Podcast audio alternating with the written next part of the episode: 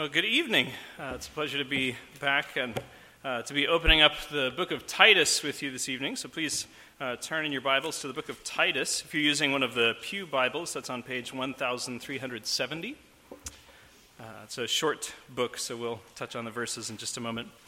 Uh, we started the book of Titus last summer when I was an intern here, and then dropped it for quite some time. So uh, we're just going to come back and pick up these last few verses and uh, look into what God's Word has in store for us. Uh, as a reminder, the book of Titus was written near the end of Paul's life. He's writing to uh, his protege, uh, one of his proteges, Titus, on the island of Crete, just giving him some instructions on building up this very young church here on the island. Uh, so far, he's given instructions on uh, the office of elder, the discipline of false teachers, what elders should be doing as regards false teachers, guidelines for living, uh, and the reasons for all of this that Christ himself came and cleansed us of all unrighteousness. And so he now turns his attention to the result of this salvation, what we ought to be doing. Uh, and so our passage this evening is going to be verses 15, uh, chapter 2, verse 15 on through chapter 3, verse 8, but I'm going to begin reading at verse 9 of chapter 2. So listen and hear the word of the Lord. Exhort bondservants to be obedient to their own masters, to be well pleasing in all things, not answering back, not pilfering, but showing all good fidelity, that they may adorn the doctrine of God our Savior in all things. For the grace of God that brings salvation has appeared to all men teaching us that denying ungodliness and worldly lusts, we should live soberly, righteously, and godly in the present age, looking for the blessed hope and glorious appearing of our great God and Savior, Jesus Christ, who gave himself for us, that he might redeem us from every lawless deed and purify for himself his own special people, zealous for good works. Speak these things, exhort, and rebuke with all authority. Let no one despise you. Remind them to be subject to rulers and authorities, to obey, to be ready for every good work, to speak evil of no one, to be peaceable, gentle, showing all humility to all men. For we ourselves were also once foolish, disobedient, deceived, serving various lusts and pleasures, living in malice and envy, hateful and hating one another. But when the kindness and the love of God our Savior toward man appeared, not by works of righteousness which we have done, but according to his mercy he saved us through the washing of regeneration and renewing of the Holy Spirit, whom he poured out on us abundantly through Jesus Christ our Savior, that, having been justified by his grace, we should become heirs according to the hope of eternal life. This is a faithful saying. And these things I want you to affirm constantly that those who have believed in God should be careful to maintain good works. These things are good and profitable to men. And that's where we'll end the reading of God's word, and we thank Him for this gift. Uh, this summer has flown by, but I think it was a couple of weeks ago. Uh, our oldest daughter had kindergarten roundup. Some of the college students have had new student orientation. Uh, people going into the military have been engaging in boot camp. If you've had, ever had a new job, you've had some on-the-job training. Right? This is this is common for us when we when we enter some new territory. We often need some kind of training. Uh, you, you you generally have the skills that you need to start the work, but you're going to need something to refine them and give them direction. Uh, and if you're like me when I was a salesman, maybe you just never pick up those, those skills. Uh, but uh, right? Even, even at McDonald's, right? Onboarding is a part of the process. You need to take what you know and use it in service of the job you're about to be taking on. Uh, what's the purpose? How do you represent who you're working for? You get the mission, and that's your mission too. And so in this text in Titus, Paul is giving us the mission, the task, the representation. How do we use our skills in our new calling as Christians? Uh, to what end do we live the Christian life? How and why is it different from the alternative? And the answer uh, is, I hope, our main point this evening. God has cleansed all of your being, so let it all be governed rightly in service of your Savior, Jesus Christ. God has cleansed all of your being, so let it all be governed rightly in service of your Savior. And so, the very first thing we see this evening, uh, in verses 2 and 3, Paul paints a, a, very vivid picture of what life is like as somebody who's not a Christian. Right? Uh, remind them to speak evil of no one, to be peaceable, gentle, showing all humility to all men. Right? These are the things they're not doing. For we ourselves were also once foolish disobedient, deceived, serving various lusts and pleasures, living in malice and envy, hating and hating, hateful and hating one another, or yours may say hated and hating one another. Right? What a wicked, wicked bunch. But at the same time, these reminders that are being given, that Paul says you need to teach these to the Cretans, this isn't actually being given to just the wicked bunch, right? Just the false teachers, just the sinners on the island. This is the letter written to Titus to teach the church.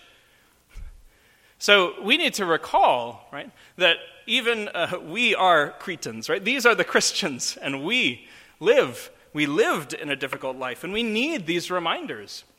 In fact, Paul is trying to, to counteract the teachings of the false teachers. If you turn back a page with me to Titus 1, uh, 10 through 16, he's talking about all of these, these wicked people who are deceiving, for there are many insubordinate, both idle talkers and deceivers, especially those of the circumcision party, whose mouths must be stopped, who subvert whole households, teaching things which they ought not for the sake of dishonest gain.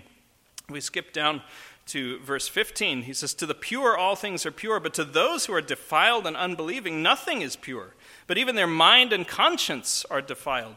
They profess to know God, but in works they deny him, being abominable, disobedient, and disqualified for every good work. Right? This is not the Christian life. But if I may be so bold as to say, it is the prerequisite for the Christian life, isn't it? None of us gets in God's family without having been here first. And it's important that as we look back, right, Paul is not just saying this is what sinners are like. He said, for we, right, Paul and Titus, the leaders in the young Christian church, we were once like this. If we, if we read these sort of qualifications for non believers, if you will, we ourselves were also once foolish, disobedient, deceived, serving various lusts and pleasures, living in malice and envy, hateful and hating one another. And so we see, right, it starts in the head. Right?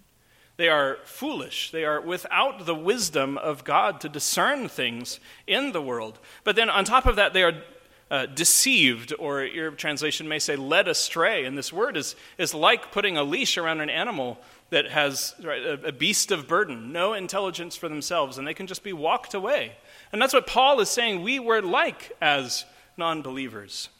But not even that, we were led away serving various lusts and pleasures, or passions and pleasures. So this doesn't just stop at the head.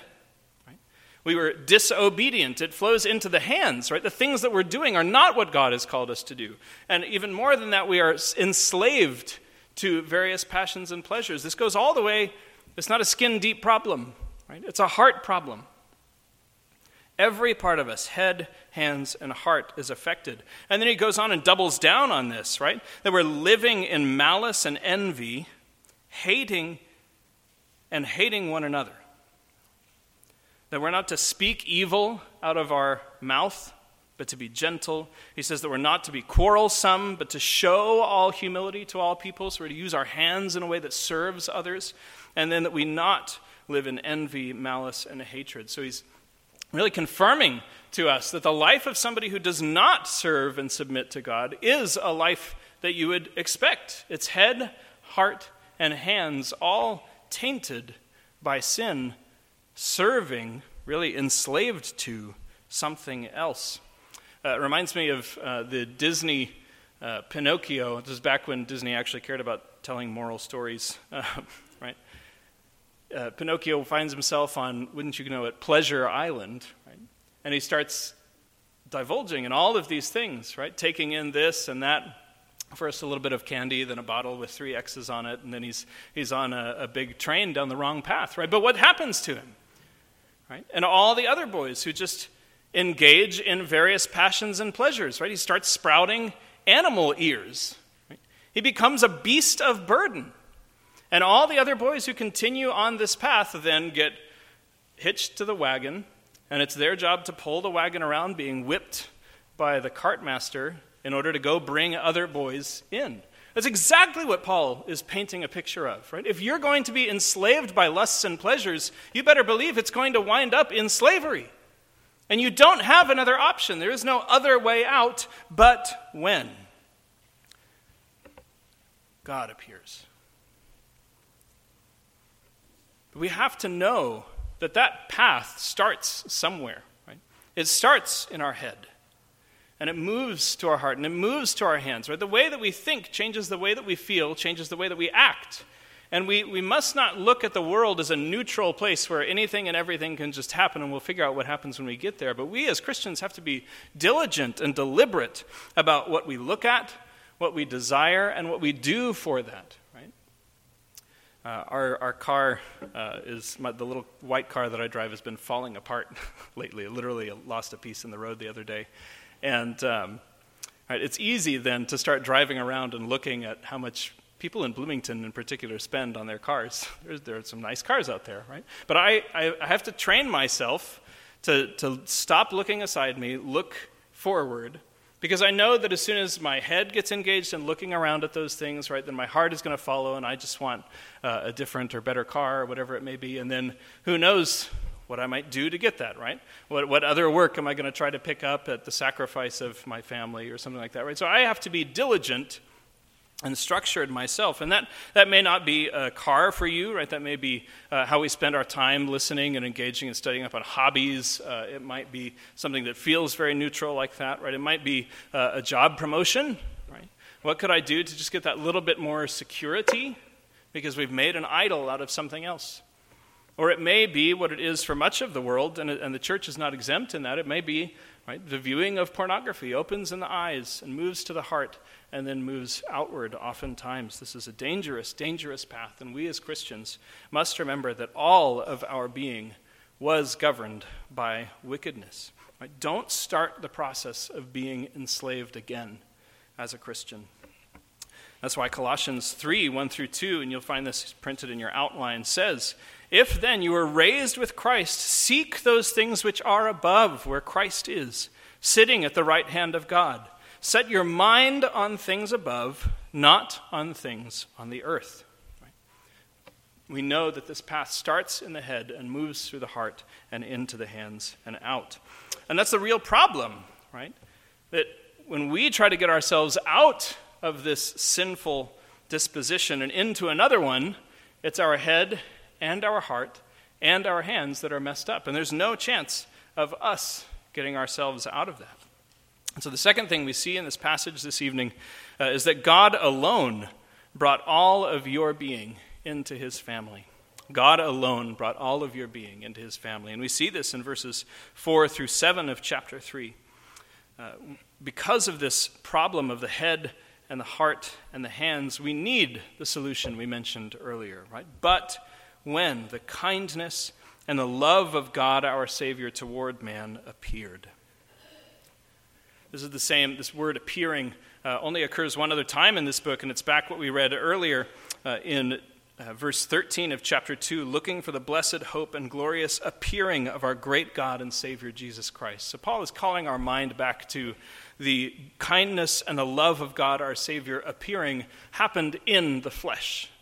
It happened in Jesus Christ Himself. The word is, is it epiphaneia. Right? It, it was hiding all along not hiding very well if you had your Old Testament and we're looking through it as we talked this morning, right? But, but hiding, and then it came on the scene and was revealed so openly. The goodness or the kindness and the love toward man. That word literally philanthropy, right? Not, not something we deserved. And he makes that point very clear in the next verse. It, it appeared not by works of righteousness which we have done not because of something we've, we've somehow conjured up this appearing of Christ. It's not even because there's, there's a legal need for us to be justified and God is just uh, reacting to a legal transaction that had to happen as a matter of course. No.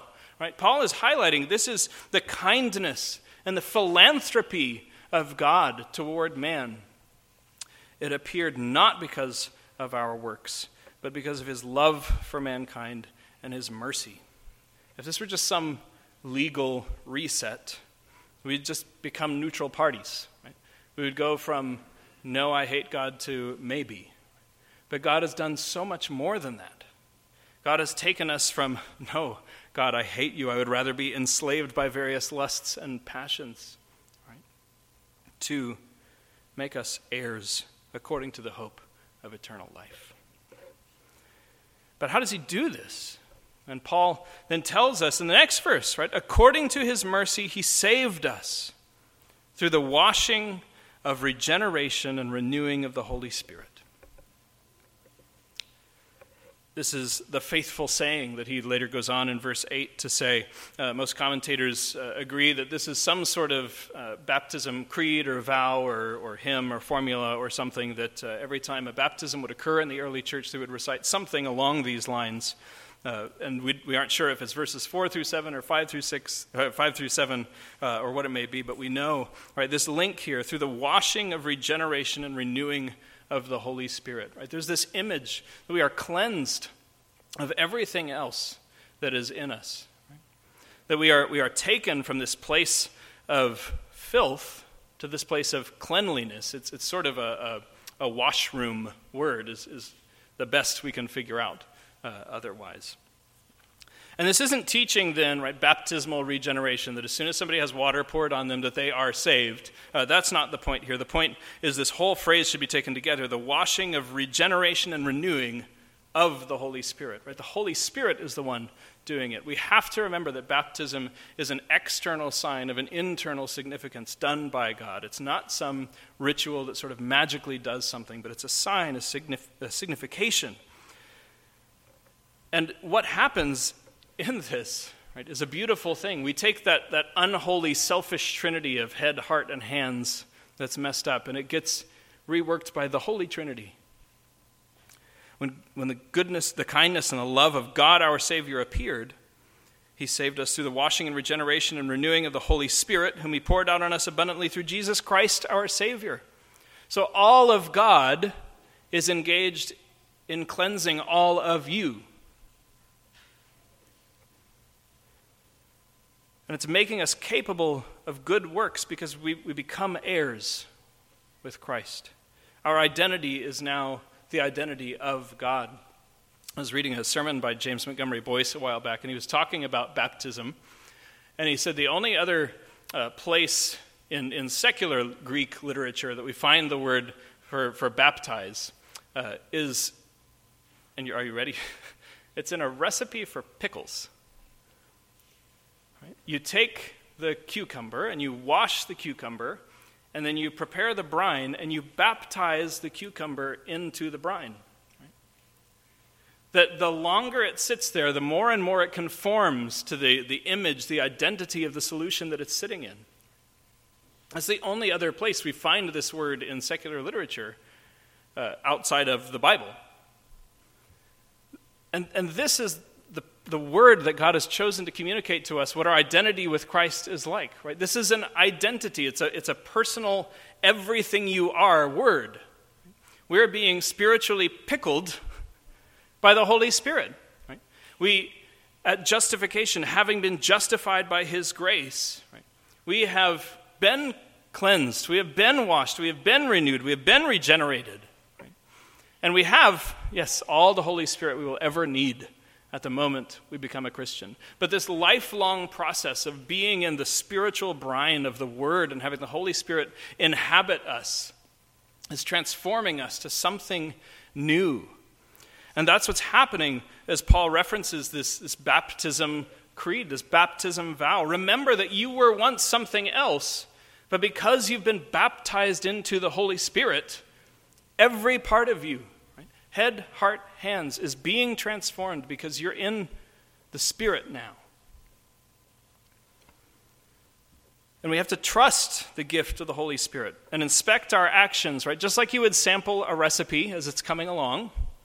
Check and make sure that the pickles are sour enough, right? We need to check our lives against the Word of God, right? And compare and see, am I doing what's right? Is this recipe done yet? And of course, the answer is no. It's never going to be done this side of heaven. But what does it need? How do I, how do I tweak it? How do I flavor it rightly so that I can be salt to the world? We have to know Christ in the Word in order to do that. We have to become familiar with our family, our family history found in the Bible, and especially the works of our firstborn brother, Christ. Your identity is in Christ. Your identity matches that of Christ. You're an heir with him. Whatever Christ inherits, you inherit. This is the hope of eternal life. We are heirs according to the hope of eternal life. And the expectation then is that whatever Christ does, we too do. Verse 7 says, In order that, having been justified by his grace, we should become heirs according to the hope of eternal life. Well, Christ's perfect obedience does not then tolerate our willful disobedience. And that's why Paul writes about the need to obey and submit properly. So, our third point this evening is that you need to submit all your being to being governed by God. We said that all of your being was governed by wickedness, and now we need to submit all our being to being governed by God. We see this in verse 8. Uh, Paul affirms this is a faithful saying, this creed that he's recited. And these things I want you to affirm constantly that those who have believed in God should be careful to maintain good works. These things are good and profitable to men. All of this is to be a constant reminder to those who have believed. And that tense, we don't, we don't have an equivalent in English. It, it should should read those who have believed and are continuing to believe. Right? It's a belief that happened in the past that still has impact today. So it's not that, well, at one point you said this, and so you kind of have to keep up the charade. Right? It's your belief happened at a time in the past, and if you are going to keep on believing, this is what it looks like. That you should be careful to maintain or diligent to or devote yourself to good works. These things are good and profitable to men. And what is it that, that Titus is teaching? Well, certainly not the works of the false teachers, as Paul goes on to explain, and we'll touch on that next time we're in Titus. But back to uh, chapter 2, verse 15, this sort of bridge between uh, the chapters. Paul commands Titus speak these things, exhort, and rebuke with all authority. Going on, remind them to be subject to rulers and authorities, to obey, to be ready for every good work. And there, that to be subject could also read, right, submit themselves. To be subject kind of sounds like a, a very passive thing, to just sit there and, and, let everything wash over you. But to submit yourself is a more, a more active and, and more accurate uh, translation. It's something that we have to be properly engaged in. Uh, we, like many of you, were without power in the last couple of days, and I used to love going camping as a teenager. Right, you go out and for seven, eight, nine, ten days, and the only electricity you have is the battery in your headlamp and your walkie-talkie, and that was fun. And being two days without power and without AC was not fun the last two days. Right, but the difference is one of those I submitted myself to, and one of those I let happen to me. And the one the one that I submit myself to is a lot more fun. Right? But that's, that's what Paul is trying to say. We look at the world around us and we see the rulers and authorities that are above us, and we feel like it is just not an enjoyable thing to be going forward in. Right? What a burden, what, a, what an authority structure, what a heavy thing to have to look at those people above us looking down on us. But, but actually, Paul says to Titus, remind them to submit themselves to rulers and authorities. And when we do that, it becomes a pleasant thing. It becomes something that we are choosing to do, and we're enjoying that rather than seeing it as a great burden to carry. Remind them to obey, to be ready for every good work. Interestingly, Paul does not say to obey and to be ready for every good work and to, to submit yourself to only the authorities that you like, or only the legitimate ones, or only the proper ones, or only the ones that don't tell you to do whatever. But he says, remind them to submit themselves to rulers and authorities. Full stop.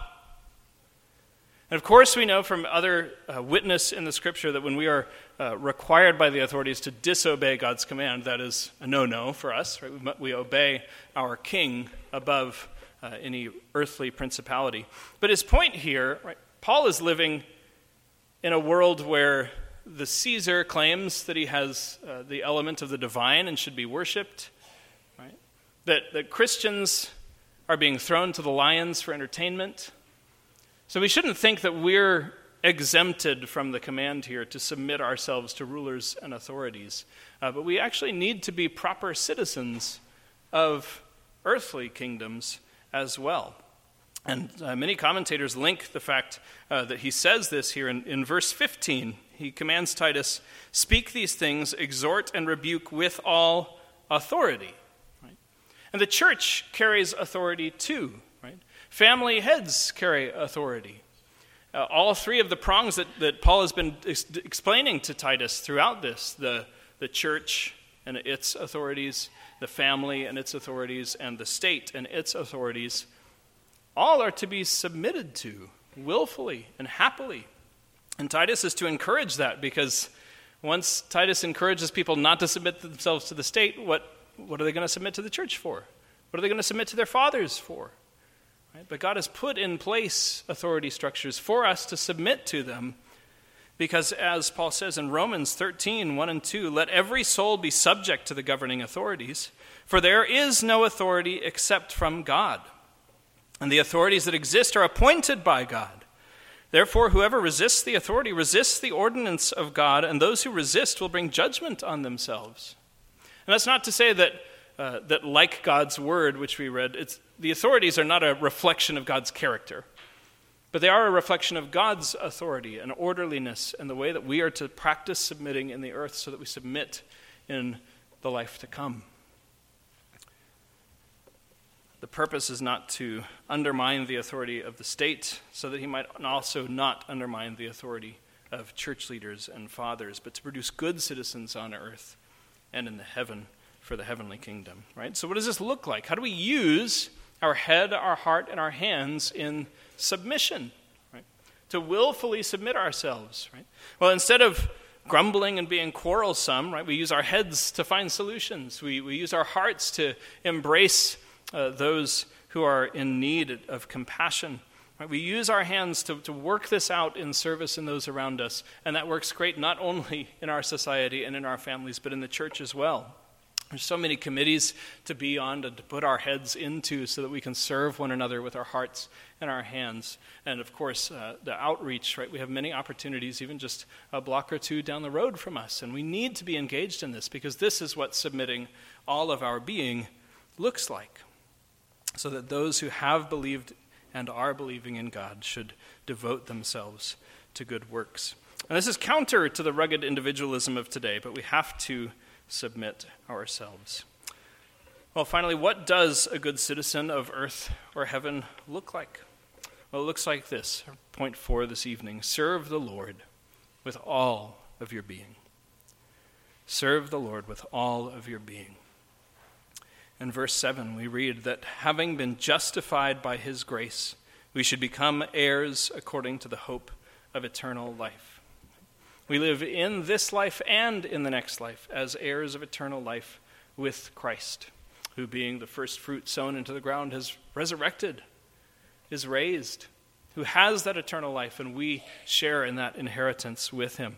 And certainly, being an heir with Christ means maintaining a righteous internal character and thought life, but it's also lived out in order that, as verse 8 says, we might be good and profitable to men. If you recall what we read in chapter 1, verse 16, those false teachers profess to know God, but in works they deny him, being abominable, disobedient, and disqualified for every good work. Uh, it, it, the word there is just useless, empty. Right? But we need to be fit for good works, devoted to them, so that they might be profitable to others. Right? And certainly there are different seasons of life. Right? There are times where the church is serving you because you've spent so long serving others, and you need to be willing to accept that God has provided the hand of the church to serve you. Because that's what we're called to do, not just you. But we also need to remember, right, that young believers likewise need our heart and our hands going out to them as well. This is a time uh, when, when somebody has just begun to believe and to know the Lord that their head needs to be shaped in order that their heart and hands can be shaped, right? And we are the heart and hands of God that we might train up others in righteousness. Uh, and if we're not doing this, if we're just focused on our heart and our hands, we're not being a disciple. If we're just focused on our head and our hands, we're not really worshiping.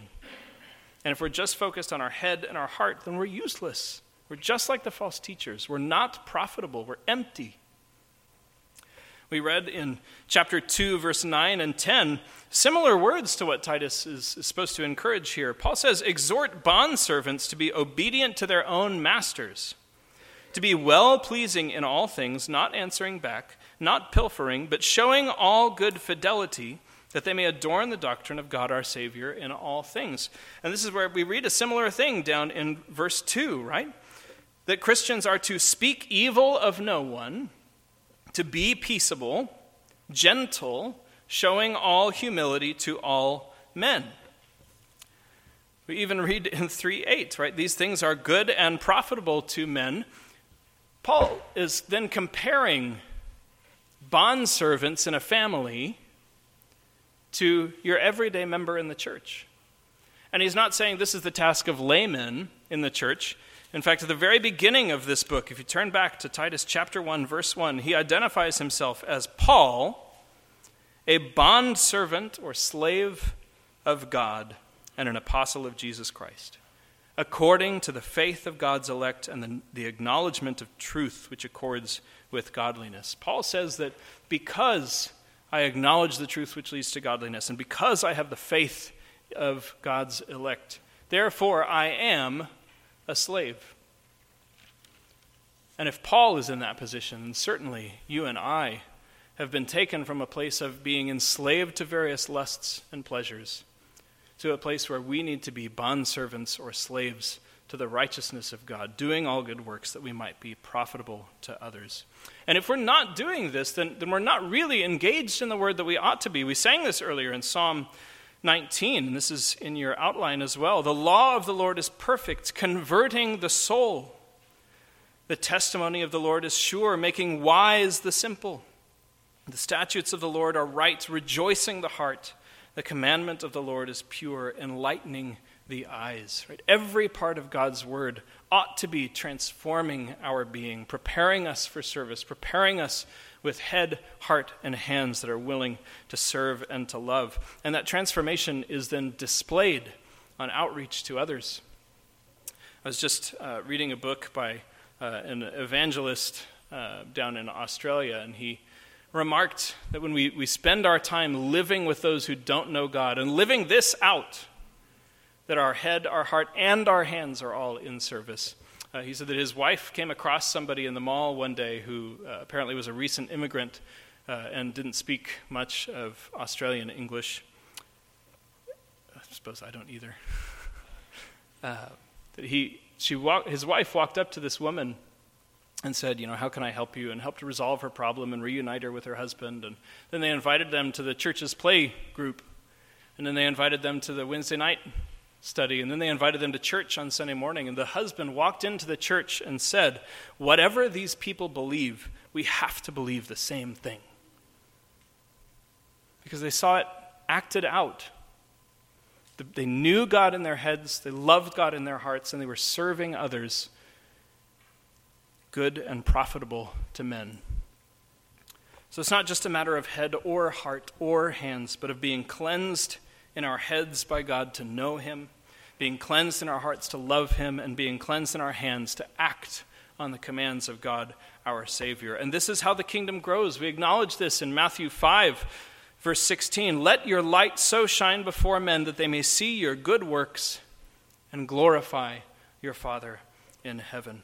That's what being a good citizen, both on earth and in heaven, looks like. And that's Paul's command to Titus to you and to me. We are to be good and excellent and profitable to the church, to the home, and to society because all of those things are good and excellent and profitable in service of the Lord who is building his church with people like us and anyone else he will cleanse. Anyone who walks through those doors is a ready and able participant in this cleansing of the Holy Spirit, this washing of regeneration and renewal that happens to us, not because of our works, not because of our righteousness, but according to his mercy, he has cleansed you. So, church, let your whole life be governed rightly in the service of your Savior. Let us pray.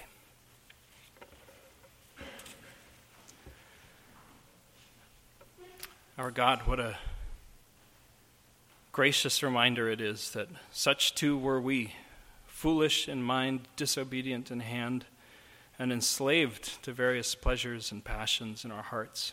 And we thank you that we have been washed, renewed, regenerated by the Holy Spirit, so that we can become heirs according to the hope of eternal life, which is not based in us, but based in the work and the fruit that you are bearing out in us as you change every part of our being. So we pray that as we go forth this week, Lord, that you would transform us more and more and more and more in every part of our being, according to the image of Christ, in whose name we pray. Amen. And now, if you'll turn with me in your blue Psalter to Psalm 27, selection D. Psalm 27, selection D. O Lord, teach me to follow you. Instruct me in your way and lead me on a level path because of foes, I pray. And in the final stanza here, with patience, wait upon the Lord.